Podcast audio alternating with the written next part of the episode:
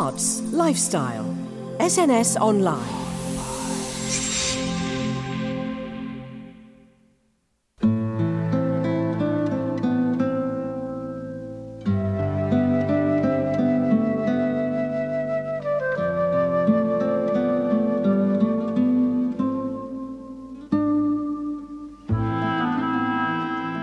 Hello and welcome to SNS Online. Today's special guest's acting career was effectively railroaded in the early 1980s by a fellow television icon, award winning producer Verity Lambert, who accepted an unsolicited TV script treatment written by the actor herself. The subsequent smash hit crime drama Widows, broadcast in 1983 and starring Ann Mitchell, proved to be the start of an incredibly successful international writing career for one equity member listed under the name Lynda Marchal. Let's take a listen to some of her work. You've got nothing on me, and I am here under false pretense. Give it up, I'm- Carl. We've opened up your old shop. We found your sick trophy room. Victims' underwear. Clothes you wore when you snatched them from the nightclubs. The boxing gloves you used on them. This case is being taken over by DCI Tennison. I'm now in charge of this investigation. Last week, it was announced by the prison authorities that the new governor of the riot torn prison, Barfield, was to be Helen Hewitt. I intend to take a harsh line with any inmate attempting to create further disturbances. I am the governor here, not you. Tell me how he could do that to me. Because all I ever did was love him. And when I when I knew, I couldn't even cry. That girl, that young, stupid girl, looking at me like I was dirt. I gave her money. I felt such a fool. Betrayed. Humiliated.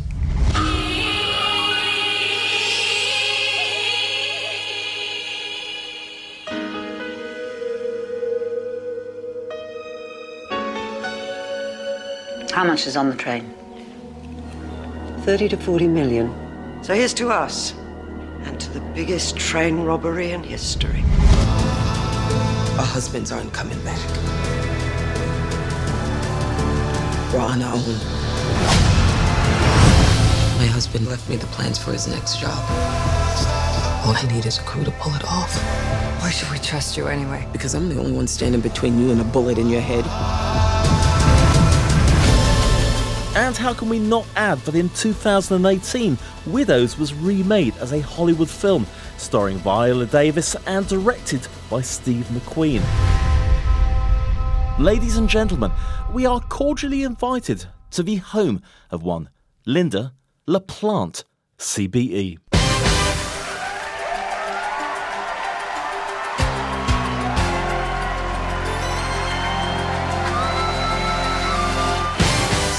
So, Lynda La Plante, scriptwriter extraordinaire, and uh, I, I would say icon. You're such a significant name in the world of storytelling, and it's such an honour to have you um, on the show. Thank you very much. From the icon herself. And you're enjoying your little biscuit there. yeah. I've got a big chocolate ginger biscuit. Oh, wonderful. I'm going to have one of those later. Um, I mean, I see you up there with the very top sort of empowering woman in the arts in our lifetime. And I include names like Verity Lambert, Biddy Baxter, Esther Rantzen, Joan Bakewell, Anna Hugh, Jenni Murray. I mean, are you happy to be part of that crowd? Yes, obviously. I mean, I think uh, sometimes I come over as a comic, you know, I'm fooling around a lot. But the reality is, if you're a writer and a producer, you spend hours in solitary confinement and you have to work exceedingly hard, even harder nowadays than I did at the beginning with Widows, because you have so much competition. And um, it's a side to me I very rarely show. Um, I think predominantly I like to encourage young writers, but I also find it at times very difficult to really explain the solitariness. And that's only broken by research. yes, of course. Yeah, and research, you know, I live by that. If I can't meet it, talk to it, I won't write it. And your research has got to be said as forensic as the procedures in the police. I just was going to ask about your, your early days. Um, I, I, know you were born and raised in Liverpool. How did your sort of creativity manifest itself as a child? I mean, were you very creative as a child? No, not at all. Okay. yeah, I used to ache to be in the nativity play, hmm. and I always had, you know, the fourth angel on the left. And once I fell off the platform, and one of the teachers said, "Well, that was a good job," and I, you know, nothing. I never did a school play. Um, so what led you to RADA then? I really was very fortunate in the fact that I had been really earmarked for a ballet dancer. And so I'd studied ballet for many, many years. And when I say studied it, you know, two, three, four hours a day. So I was quite good. But as my mother said, you were always a step behind everybody else, but your confidence showed that they believed everybody else was wrong. And so, but I never have made it. Um, and I had a fall off a swing, and I injured both knees. Got what they call water on the knee, but like balloon size. Oh. And so I had to stop dancing. And um, my mother put me down for elocution lessons. And I was fortunate. The woman that walked into my life was called Dawn McCormick. And um, if it hadn't been for her, I'd never even heard of RADA. Um, and she just said, you know, when you're doing a poem by Byron Lynda, you don't move. and uh, that was it. What are your memories of RADA? Not particularly likable. Okay. Um, again, I was too young to be there. Very naive. Um, so naive, I don't think you would believe it. Um, I can remember a very funny story um, there was a girl that I thought was incredible. Her name was Morag. And she used to smoke Gitanes cigarettes, which I thought was fantastic. She also had a leather handbag with a suede lining. And she had a short cropped hair. I thought she was the bee's knees. And she was terribly laid back. Apparently, her mother was a very famous actress. And one time in the canteen, she said to me, have you got a gynecologist? And I said, um, Have you? She said, Well, of course. Of course I have. I just wondered if you'd got one. And I said, Oh. At lunch, Ian McShane, John Hurt. I said to Ian McShane, What's a gynecologist? and he goes, I know what that is. You know when you have ordnance survey maps and they stick little flags in that's a gynecologist. I said, Why has Morag got one? He said, I don't know. now, that is to show my naivety, but also Ian McShane's. Yes. You know, he wasn't joking, he was absolutely serious. Um, but no, rather, you know, I was by far too young to be there, by far too naive. And, you know, if, as I said, I'd done dance training for many years. And to have to spend two hours, three hours every other day learning how to curtsy was, to me, the tedium of all. I mean, I loathed it. And again, casting wise, I would either be a waitress or, yes, ma'am, no, ma'am, um, because I was very small, tiny little thing. It sounds like you had you were successful in theatre roles. Though. That that seemed to uh, flourish for you. Royal Shakespeare Company, no less. Oh, yeah, but I mean, not until a long time later. And in fact, when I left RADA, uh, just before I walked out, I knocked on the principal's door and I said, um,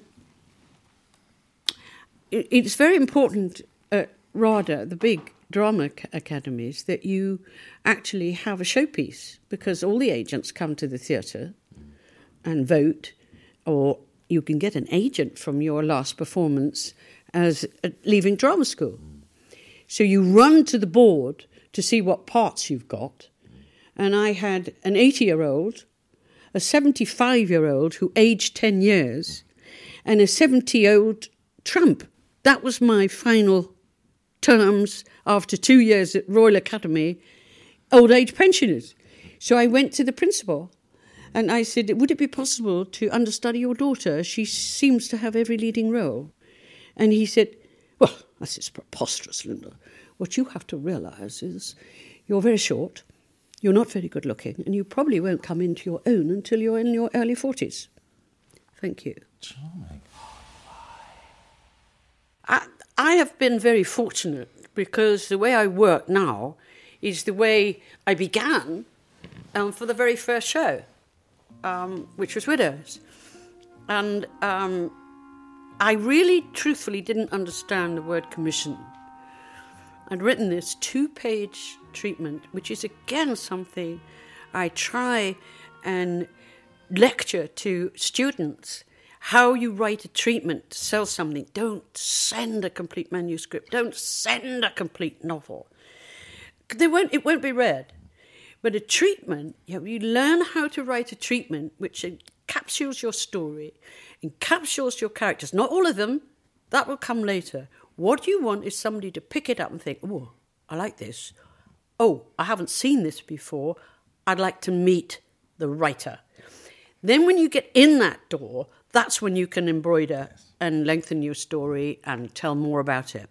You know, this is so interesting because I'm actually doing working on something at the moment, and uh, I was going to send, send them so much more, but I've been t- told by a number of people. I think you've you've sort of sold it to me that I, I need to hold back some of my ace cards.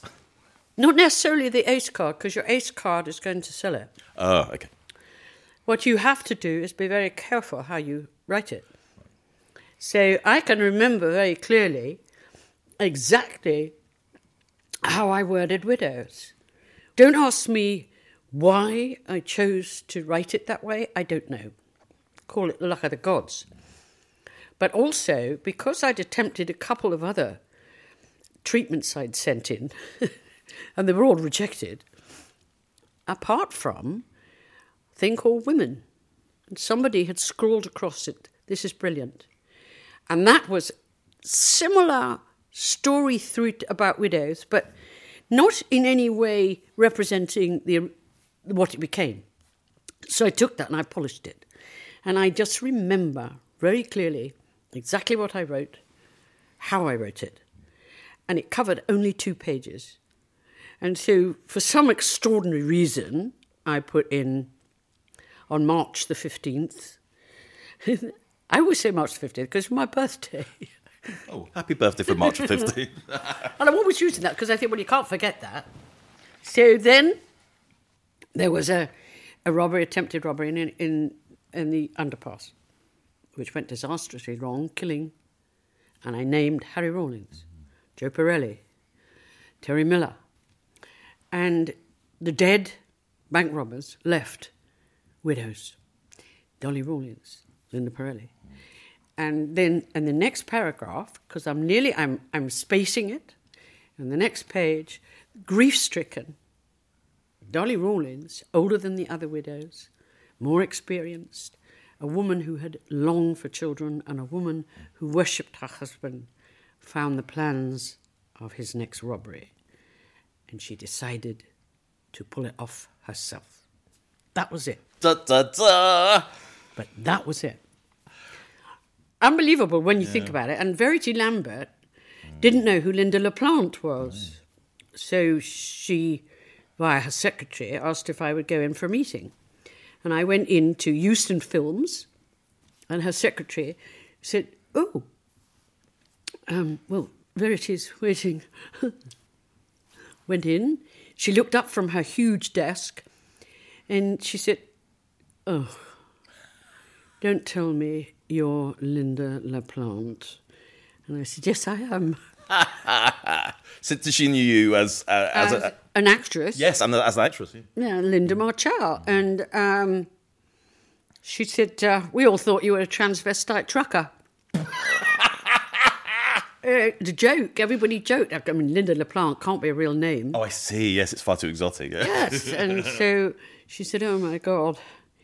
So she said, Look, as it happens, here's again luck, mm. but it's also what you can as a writer look at to help you. That you can actually think what they're all going to be looking for. and it was good fortune that she was looking for a female-driven series, and um, the outcome was she just said, "Look, I don't know if you can write. You probably don't know if you can write. Um, why don't you come in with episode one? If it's any good, we'll commission all six hours." So I was sitting there thinking, oh, oh. Then she said, if it's not good enough, would you allow us to bring on another writer? Because the idea was so amazing. Yeah. So I said, yes, I, yeah, I don't mind. so she said, well, off you go. And, you know, I was on the tube going home thinking, I don't know what to do.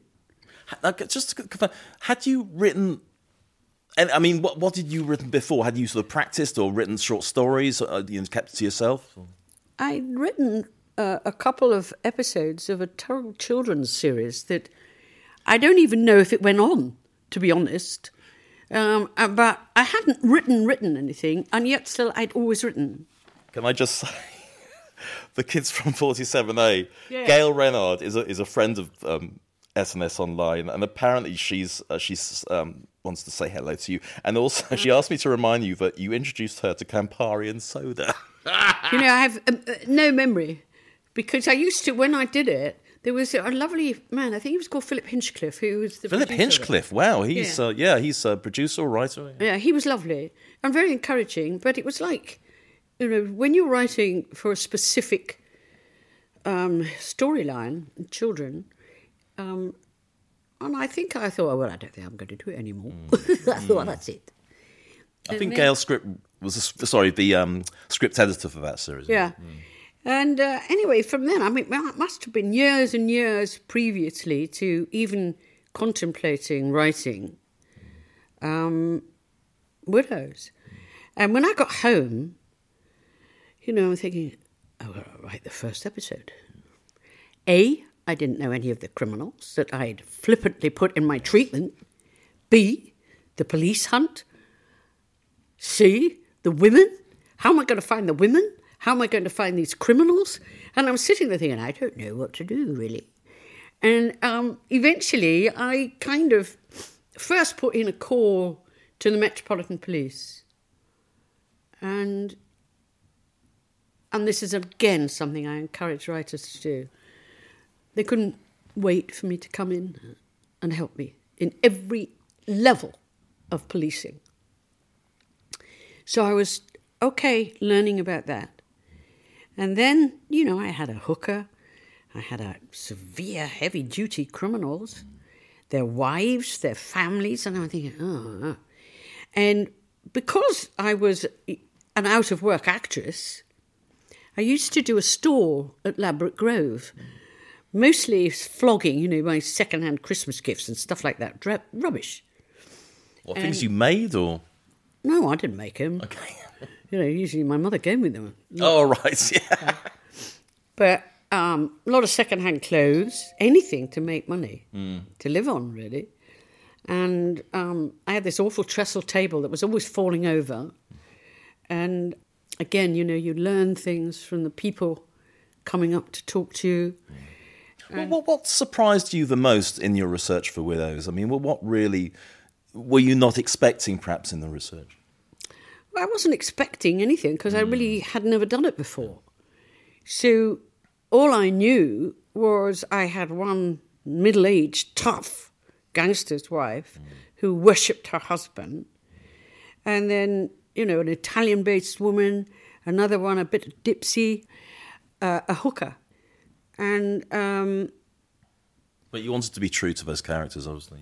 yeah. yeah, I wasn't going to um, portray them as I'd often seen them portrayed. So the first one I went for was the prostitute. That's Um, Bella. And her name was in the script Bella O'Reilly. And I hung out at King's Cross. And again, I got great help from the police. They pointed to me where the hookers hung out and what patches they were working on. So then I went up to one of the girls. And, you know, it was a bit plummy voice. "Excuse me, I'm writing a television script. And I was told to F off, really, basically, every time. And then when I said, Look, I've got money, I'll pay you. Um, and then we used to go, when I say we used to go, I mean, I went five, six times with these girls to this awful cafe. And then my eyes really, you know, opened. I played prostitutes in every cop show you can think of. But when you talk to the real girls, um, it's different. And they taught me so much. And um, the humour. And I was paying them probably too much, but I didn't know what you would pay anybody for research. You know, and they go, well, yeah, she's never earned that much so far. So, God, look at that. I, you know, and they, and they joke. And then suddenly they would undercut something that, you know, made your heart bleed. Um, and so I succeeded in that. So I had one character and the police procedure. I didn't have any criminals and I didn't have the big mama. I didn't have Dolly Rawlins. And working in the stall um, at Ladbroke Grove, a lot of them were saying, Yeah, was you in St. Cos the other day? And I was, you know, I, said, Yes, I am. Yeah, yeah. Oh, boy. She was in St. Cos, hey! and all that was going on. And so I said uh, that I was writing this show. And they asked me a bit about it. And then one of them said, Yeah, see the woman on the fruit and veg with the woolly hat? Talk to her. Her husband's big time. He's away for murder, bank robbery. Um, but don't you tell them that I told you. so this, she was quite tall, broad-shouldered, wearing huge thick coat. She had a woolly hat on top of a wrap, like not about a balaclava, but one of those hoodies, mittens, fingers cut off, hmm. and fur-lined boots. And I went up to her, and I can't tell you the abuse. she used to be so abusive. She would rant at me to, you know, I won't say the bad language. And for some obscure reason, one day, one Saturday, she just came up to me and said, Do you want to come home for a cup of tea with me? And that was again the moment when I rang the doorbell on her high rise flat. One, I heard Kathleen Ferrier on a gramophone. Couldn't believe it. What is life without death? The woman that opened the front door was immaculate. Hair coiffured, fully made up, fingernails, in a smart, very smart, tight fitting suit, tight skirt, fitted jacket. And she looked at me and she said, Yeah, surprise, isn't it, darling, eh? Mm. And then she began to open up, and there was Dolly Rawlins.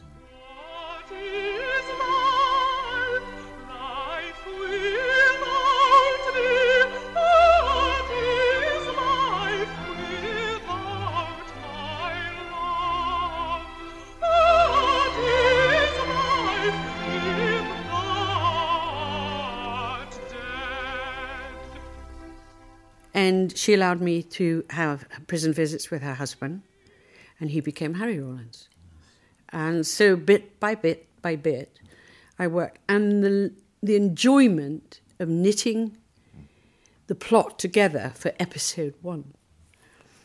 Um, I, some people would say it was fearless. Some people would say, you know, what you don't know.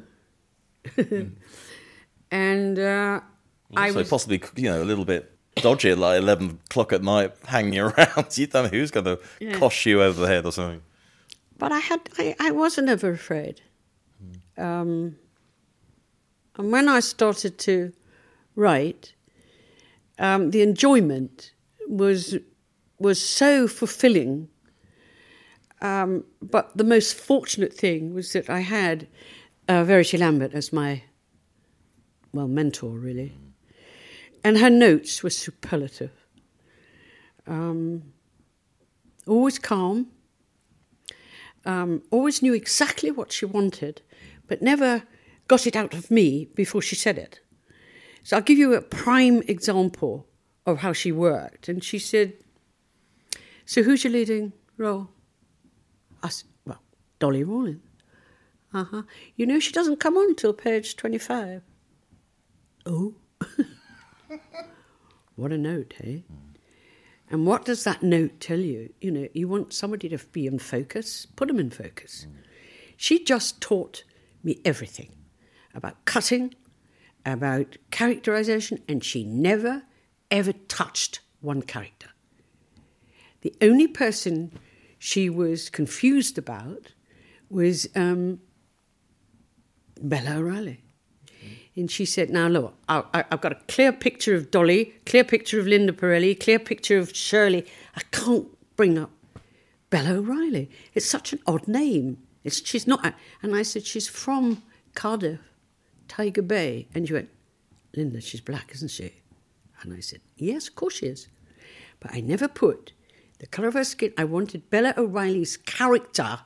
I didn't want to put a label on her. And of course, we got the brilliant Eva Mottley.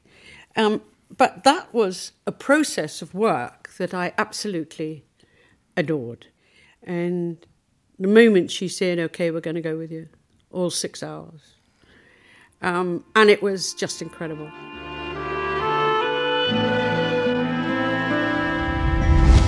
Don't move! Guard at back, show his face at hatch! What? Hatch. They got a sliding door in the security van. Is that what you're going to say?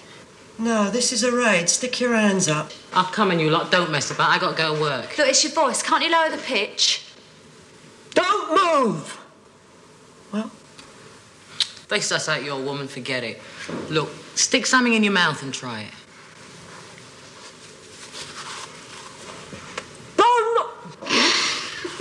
I bleeding choke myself with that. I'll tell you one very funny story was um, because I began to meet a lot of criminals. And um, one of them had actually been a, a, very notorious robber. I won't say what he'd done, but anyway, he. Um, I, I, I said, "Would you ever consider coming in and talking to the director and producer?" He said, "Sure, sure, yeah, yeah, I don't mind." So I said to him, "I said, look, the man that's guided me throughout and the criminal side. Do you want him to come in and meet you? Oh, darling, yeah. Oh, oh yes, we'd love to. And there was a lovely lady, their producer, called Linda Agran, as well as Verity. And she said, Oh, darling, yes, bring him in. And then the director said, Yeah, that would be cool. And so they're all waiting. And um, he just was not what they expected. Very young, very handsome, had quite a considerable amount of face work done.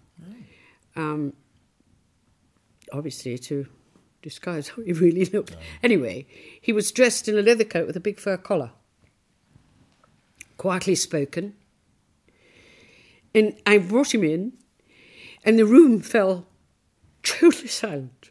They just didn't quite know what to do or what to say.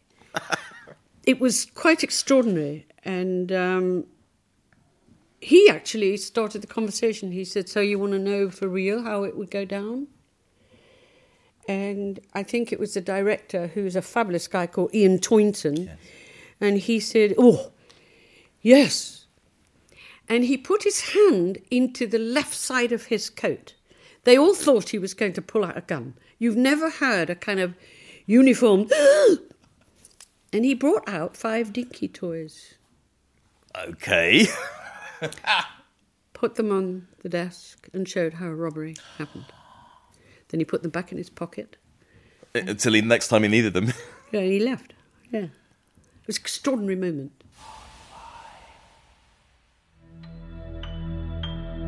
You're listening to Scratch and Sniff with Nick Randall.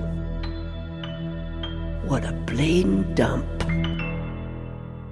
I was going to ask you about the casting of Ann as well, because um, Ann's obviously been on the show. She told us uh, that her spotlight photo didn't really sort of scream out Dolly Rawlins, as uh, yeah, and she literally looked quite different. Uh, I think um, she she described herself uh, looking like an aging hippie and a bit, a bit heavier than she usually would be. Um, and I think you were pointed to um, the theatre director Max Stafford Clark to get a recommendation because it was only when you saw her, I think, in the rushes that you were so impressed that you sent her a huge bouquet of flowers, which was very grateful for. We knew we had her the moment she came in. Okay. She didn't look right. She was overweight. She had terrible frizzy hair but she had a deep anger because at her age, as being a very accomplished actress, um, when you're offered five lines and they say, Would you read? There comes a point when you want to say, Oh, shove it up your bum. Which is she did for the Chinese detective. She she and that was for Ian Toynton. She said, "No, I, I, I I'm I'm worth more than this." And he yeah. remembered that yeah. that anger when when it came to Widows. Yeah. And he tapped me on the arm and he said, "I know this girl. And she just said at one point, This is my part, and one I've waited for all my life. When she read, she blew the roof off. Um, but she didn't look right. Um, and she just said, Give me time. And bingo, look what she did. Her accomplishment, I don't think, has ever been truthfully, fully acknowledged. Is Harry still alive? Yes, yes, yes. What else do you want to know, eh? What else do you want to know? What it feels like? What he's done to me? Inside me, it's like this. Over and over in my mind. Why? Why? Why? You're all so bleeding clever. You tell me why. He's alive. Living with Jimmy Nunn's bitch. You've seen him then? No. I'll go on. Tell me how he could do that to me. Because all I ever did was love him. And when I, when I knew, I couldn't even cry. That girl, that young, stupid girl, looking at me like I was dirt. I gave her money. Felt such a fool, betrayed, humiliated. Because I felt so ashamed. Because I still wanted him. I still loved him. And even worse, I still do. Not only from Widows, but, you know, Widow's Revenge and She's Out is the most stunning performance when she's released from prison. They turned me down. Time we all face facts, Dolly, you especially. I mean, who's going to let a woman who shot her husband have access to little kids? You've been fooling yourself. They'd never have given it to you anyway. Not if they paid an on-site visit and found a bunch of tarts stark bollock naked in the sauna. We weren't all naked. Not one of you. Not a single one of you even told me they'd been here. You all smiled and waited with your hands out for a cut. I'm sorry, Dolly, but I mean if they warned us. Mrs. Tilly was doing me a favour. A favour. She signed the letter as well. You didn't stand a chance. Didn't I? Well, you're wrong. Because they said they were impressed. Impressed with me. And I just don't think she's ever been given the accolade that she deserves. I think she's a superlative actress. I'd like to see her in so much more. I mean, I know she's she's sort of flying high in EastEnders now and yeah. you know, stuff like that, but I, I, it's it's the usual thing, and I have this conversation with so many actresses and other people involved in, in casting that there, sh- there, there, should be so much more richer roles for, for older women. Mm. Um, and it, it's getting a little bit better, but the fact yeah. that there are people like you who, you know, you were an actor, yeah. so, so, so you're coming from that perspective, and that I would I would assume also helps you you write better. Would you say? I think so, because if I can't talk it through, well, how do I expect an actor to? But at the same time, um, you know, uh, we expected maybe Fiona Hendley creating as the beauty queen, or even the young um, Maureen O'Farrell. But the kudos came from Ann Mitchell, the fan mail, and young men. They absolutely swarmed round her. She could not go out. She was that popular. And that bigger star for male audiences. They absolutely adored her. And so, I, I, to me, it is very sad that um, it has taken the business so long to realize that, you know, middle aged actresses are not, you know, constantly cast as these doormats. You know, all these, here, do you want to talk to my husband? All that crap. And instead, give them a role that they can play. And then Ann's performance in She's Out covers a multitude of emotions. It's so powerful. Um, I just really acknowledge her as one of our finest actresses. SNS Online presents the soundtrack of your life. There's one piece of music that moves me to tears, whether that is something that anybody would want their foot tapping to. But when I play it, after playing it, I want to write. And it's um, Leonard Cohen's If It Be Your Will. But the recording people should listen to is it's sung by Antony. And it is the most wonderfully powerful piece of music, If It Be Your Will. And that to me is um, very, very special.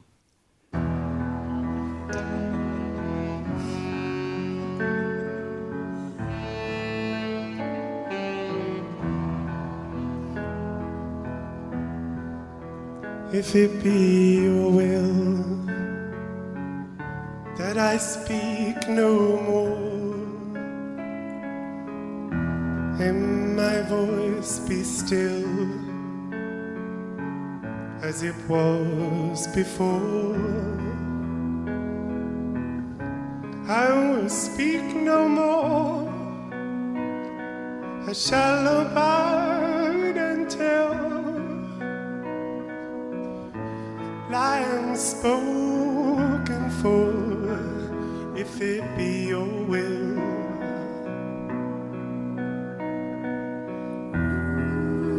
If it be your will that there is a voice from the broken hill,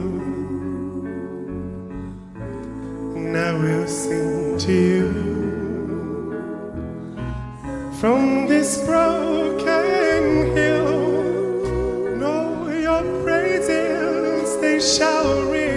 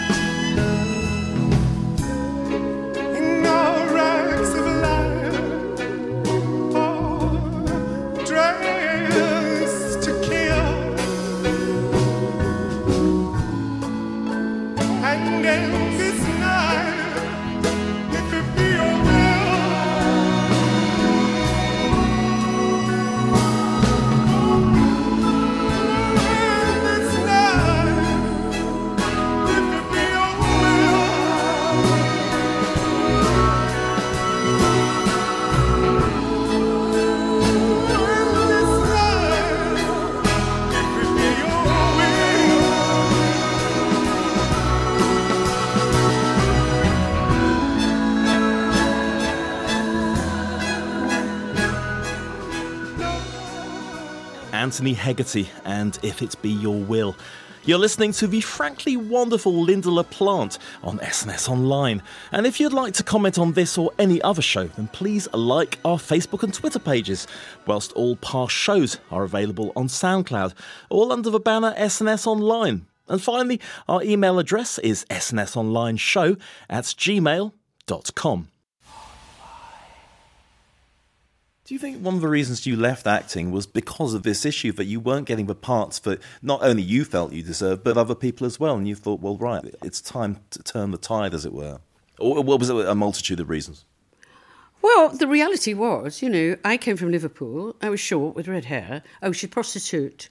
I played more prostitutes in every single cop show you can ever name. But you weren't a prostitute in Rentaghost. No, I was the one that disappeared when she sneezed.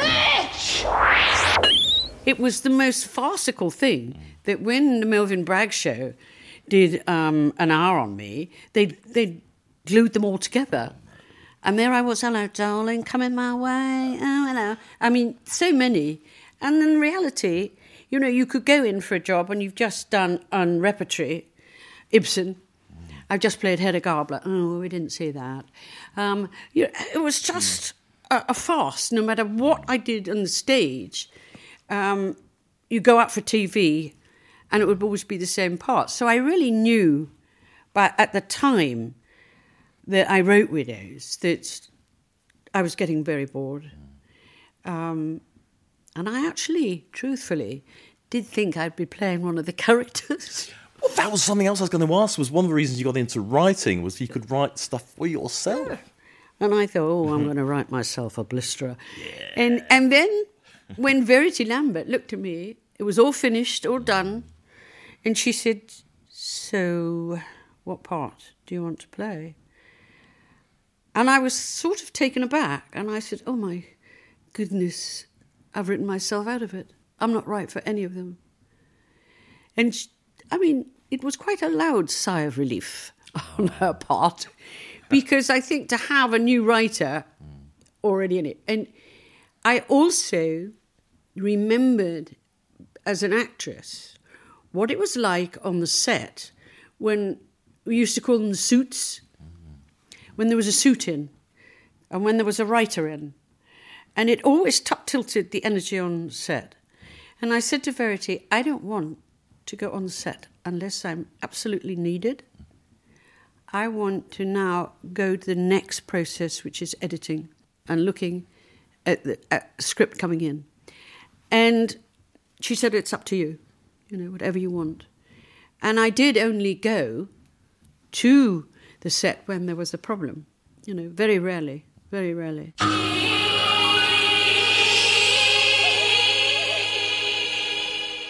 And just to talk about She's Out, um, I, I, read this wonderful story, and Ann has confirmed it, that you had a fan letter written to you saying that um, oh, isn't Dolly up for parole now? And this, we'd love to find out what happens to her next. And yeah. that was the springboard. Absolutely. it's the springboard for nearly everything I do. Upstairs, right now, in one of the offices upstairs, there will be maybe 10, 15, 20 emails that have come in. Like one this morning said, Why aren't we seeing more of Anna Travis? Please, I need Anna Travis. Another said, You have to do further trial and retributions because I've come to the end of the box set and I'm now bereft. So every day is somebody asking me, please go on, please go on. I never intended ever to do She's Out. And it was one letter. What's she going to do when she comes out of jail? Well, I have a friend called Mez, and I'm sure he's listening now, who was insistent that I, I make sure that you write more for Dolly. And I was saying, well, she's dead. Yeah. when when they saw the viewing figures after she's out, the head of ITV was seen running through desks, screaming the high viewing figures and saying, "Could she come out of the grave? Yeah. You know, she never died." Perhaps she fell off the horse and all the bullets missed her. Yeah. Or she was behind the horse. Yes. but um, no, I think I think she died so shockingly, mm. and it's so fast you can't believe it happened. You cannot Sounds believe like it. Bonnie and Clyde, and the, and the, the cast of Blake Seven. as well. Yeah, blimey. He's get rid of the entire cast. So no, it was um, a choice.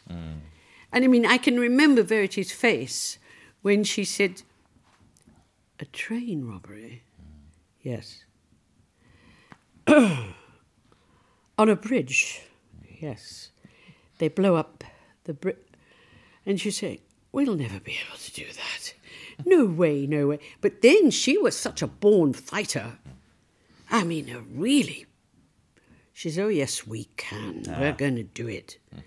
And again, her fearlessness and confidence.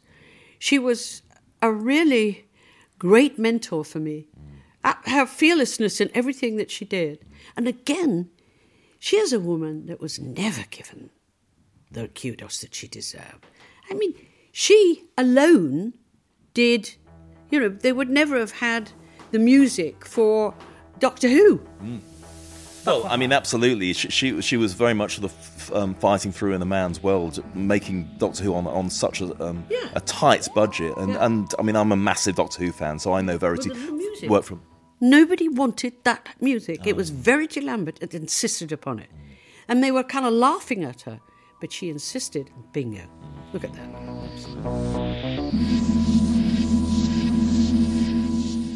Now, the interesting thing after Widows and Widows 2, you didn't go straight to more TV writing, but you chose to tackle quite a different discipline when writing your first novel, The Legacy. Why did everything change then? It's the, it's the old thing that I always say about everything. I got a commission. Truthfully, if somebody said to me, would you write, uh, you know, a book on ice skating and make it into a mystery? All right, yeah, okay. And they just said to me, um, would you write a novel, Pan Macmillan? And I said, yeah, okay. and it still it remains my favourite novel of all the others I've written because it's pure Lynda. Um, the freedom to write a very over-length book. Um, they nearly died when they saw the length of it. I didn't know how to stop it. I didn't know how to end it. I loved writing it so much, and there's so much of my soul in the legacy. It is, remains my favourite book of all time because the characters. And uh, I had a, an amazing editor called Sonny Mehta, who's now head of Random House in New York. And he asked for a meeting with me. And he said, uh, don't quite know what to say, really. He was knee deep in manuscript. And he said, you know, most writers control perhaps 30 characters. He said, I'm only halfway through and you've got 350. he said, anybody looks out of a door and comes somebody else. And uh, I loved it, loved it.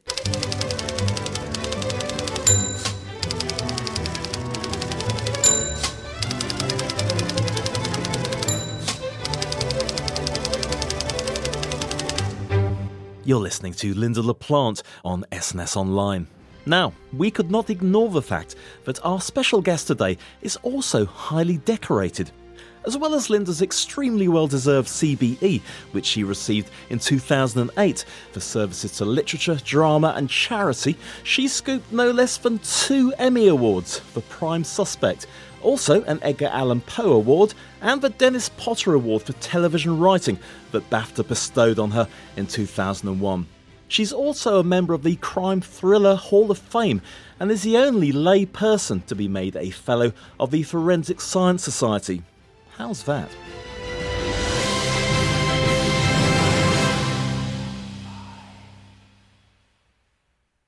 I went to Wales on a totally different thing and found a book. And it was an old, it was a, a manuscript.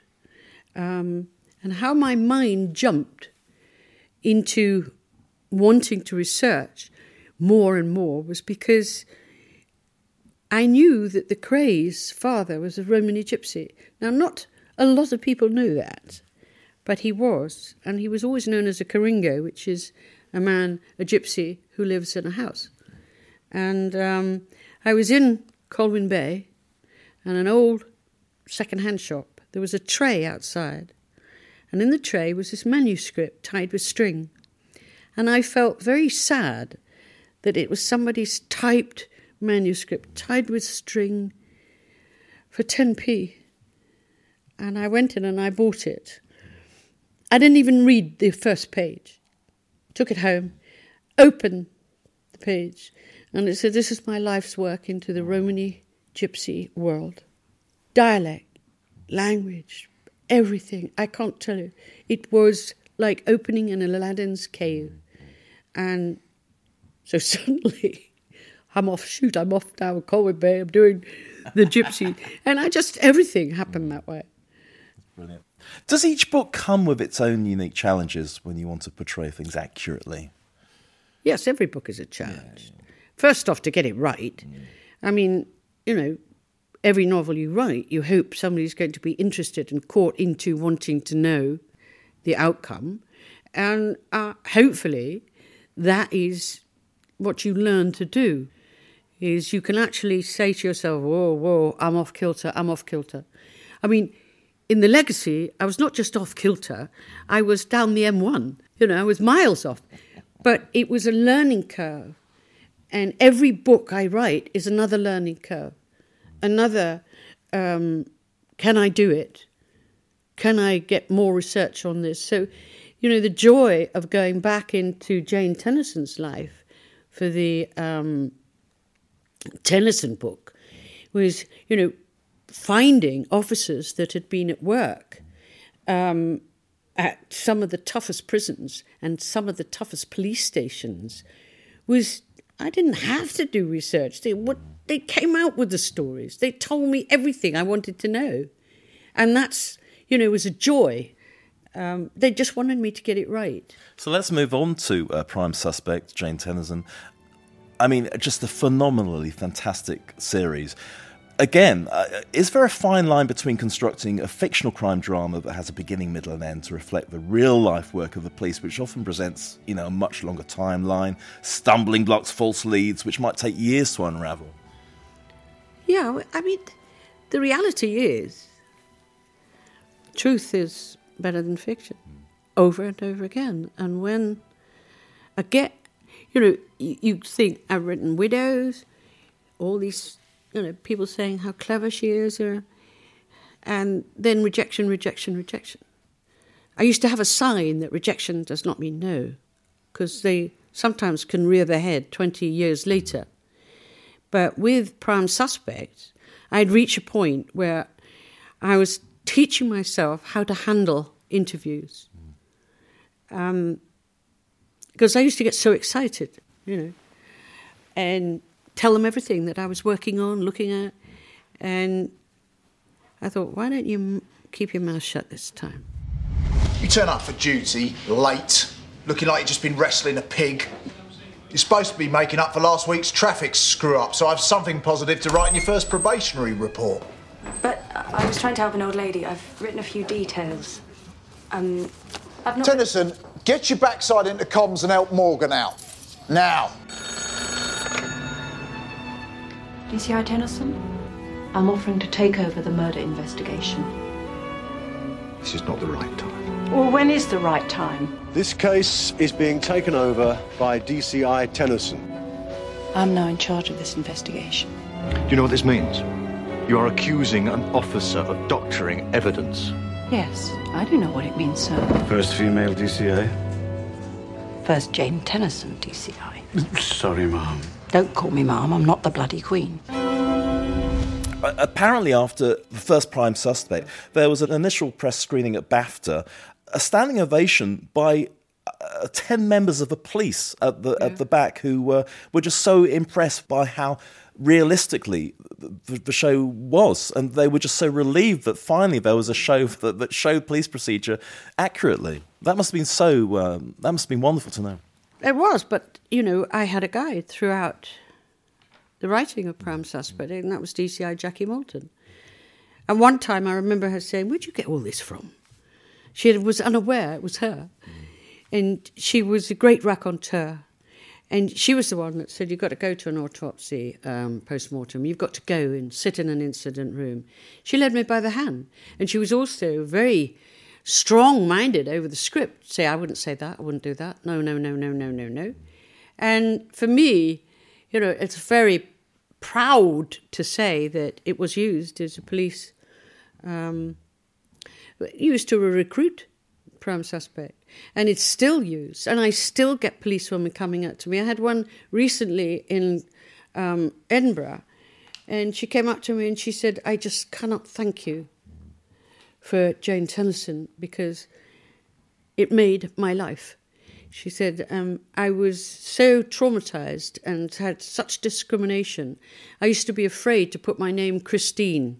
I always put Chris, so they wouldn't automatically shove me aside because they found out I was a woman until prime suspect.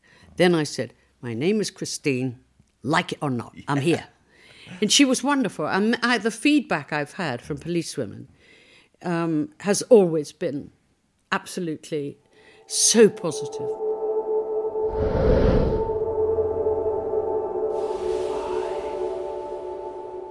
I just was going to briefly touch on on some of the other dramas you've done. Any particular sort of uh, special memories of, of, so many different uh, programs you've done? Trial and Retribution, which is highly acclaimed, which had the split screen approach for uh, showing the victim from different aspects. That was very innovative of its time. I know, and head of IT at the time, Nick Elliott, uh, had called me in and he said, uh, You know something? I don't know about this split screen. He said, What about the woman that's got a small TV set? And you're going to split it in half? And then quarter. And I said, The woman who has a small TV set can probably play nine hands of bingo at the same time. And he went, You're right. Okay, let's go for it. And we were approached by somebody that was doing 24 to say, How are you doing it? Um, of course, Spooks used it later. Yeah. It all came from you. Yes, absolutely. And I also was very fortunate in the first Trial and Retribution to have a genius director called Aisling Walsh. Mm and I guided her through. You see, what fascinated me about, and the reason for the split screen, was sitting in a forensic uh, lab watching one man spend nearly an entire day easing out one hair from round a button. Because he could see that it had a bulb at the end, he would be able to get DNA. And watching that, and I thought, you see, that is so fascinating. But do I want a viewer to spend, you know, nearly the entire episode watching a hair come out of a button? Absolutely. So the reality was I could put it on a split screen, and that began it. Uh, you had to shoot a lot of extra film footage, um, and it paid off. I thought it was a fantastic, innovative thing to show forensic work. Just let me get this straight, yeah? Our eyewitness, the old woman, we schlep all the way over to Brixton. We feed her toasted cheese butties all afternoon, and now she says she has what? What is it? Tunnel what? Vision. Yeah, what does that mean exactly? Well, she sort of sees only uh, this much, no peripheral vision, kind of like she's looking down a narrow tunnel. Yeah, how bloody narrow? Well, she's actually clinically diagnosed as, uh, as, as, as blind, so we've sent her home. Oh, great. Great. Why wasn't this picked up? This now means that Wilding is in the clear. For now. Get out. You're listening to Lynda La Plante on SNS Online.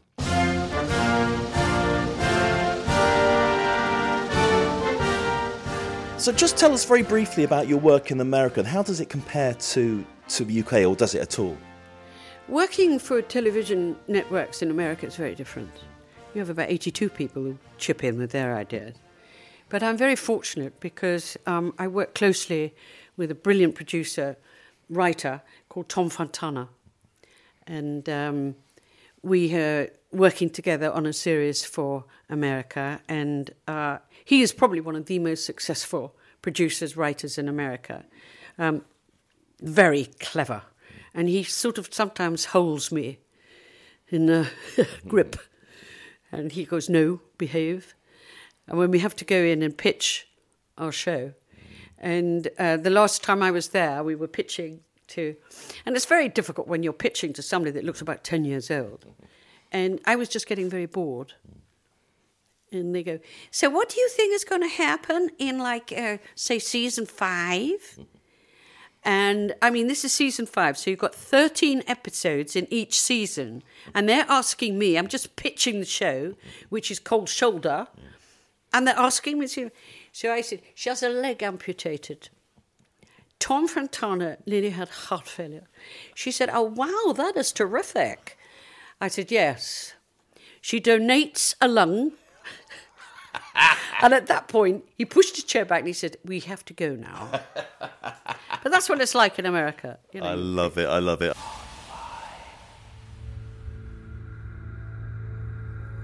You have no idea, do you? Or did you choose not to know?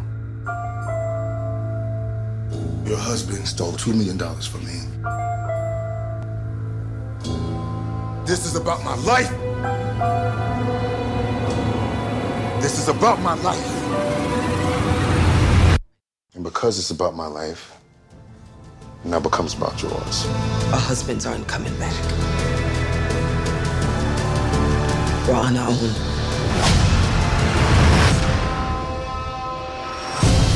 Husband left me the plans for his next job. All I need is a crew to pull it off. Why should we trust you anyway? Because I'm the only one standing between you and a bullet in your head. They saw Widows on television in 1983, um, written by Lynda La Plante, and it just sort of uh, spoke to me as a 13 year old black boy in London. Um, and on screen were these four women who were being sort of judged in a way that they couldn't achieve and judged by their appearance rather than their character. And at that point, I was too in a London school. That TV show somehow gave me sort of um, a connection with these women that they can achieve. So it was really, it was, it was, it's, it's a kind of a, been, been a personal journey. The film is really very, very powerful. It's a very big movie. You know, there's no way a TV series here. This is a movie. I must feel so proud that they're your characters. You wrote about those women. I mean, how does that feel when you watch this film? I was so proud. In fact, I had a little cry.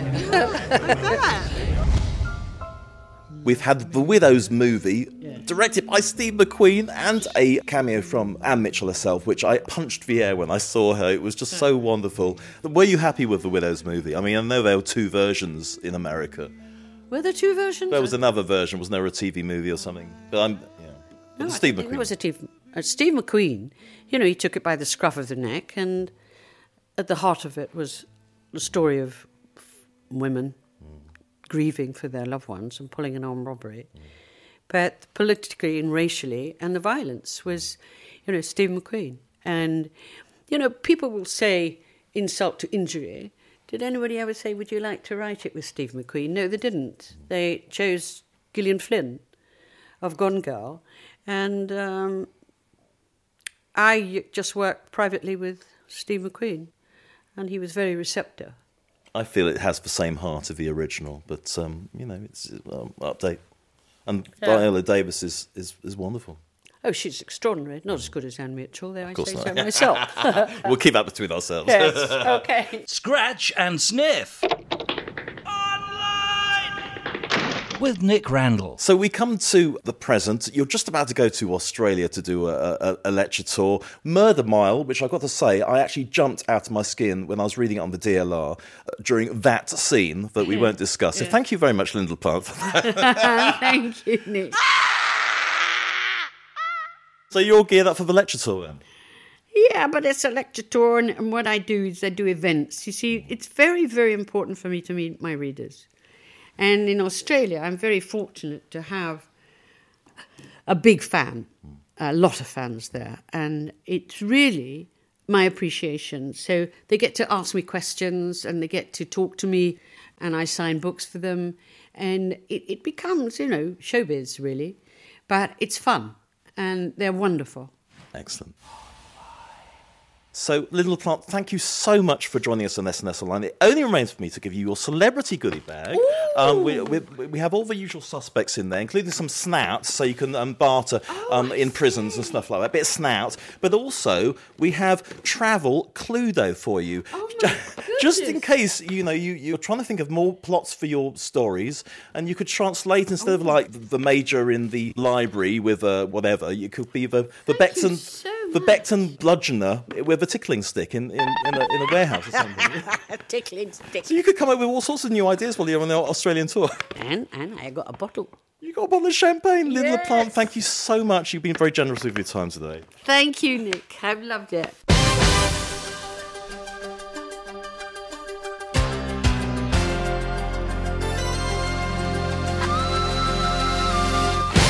Someone, somewhere, left you nothing but a final demand.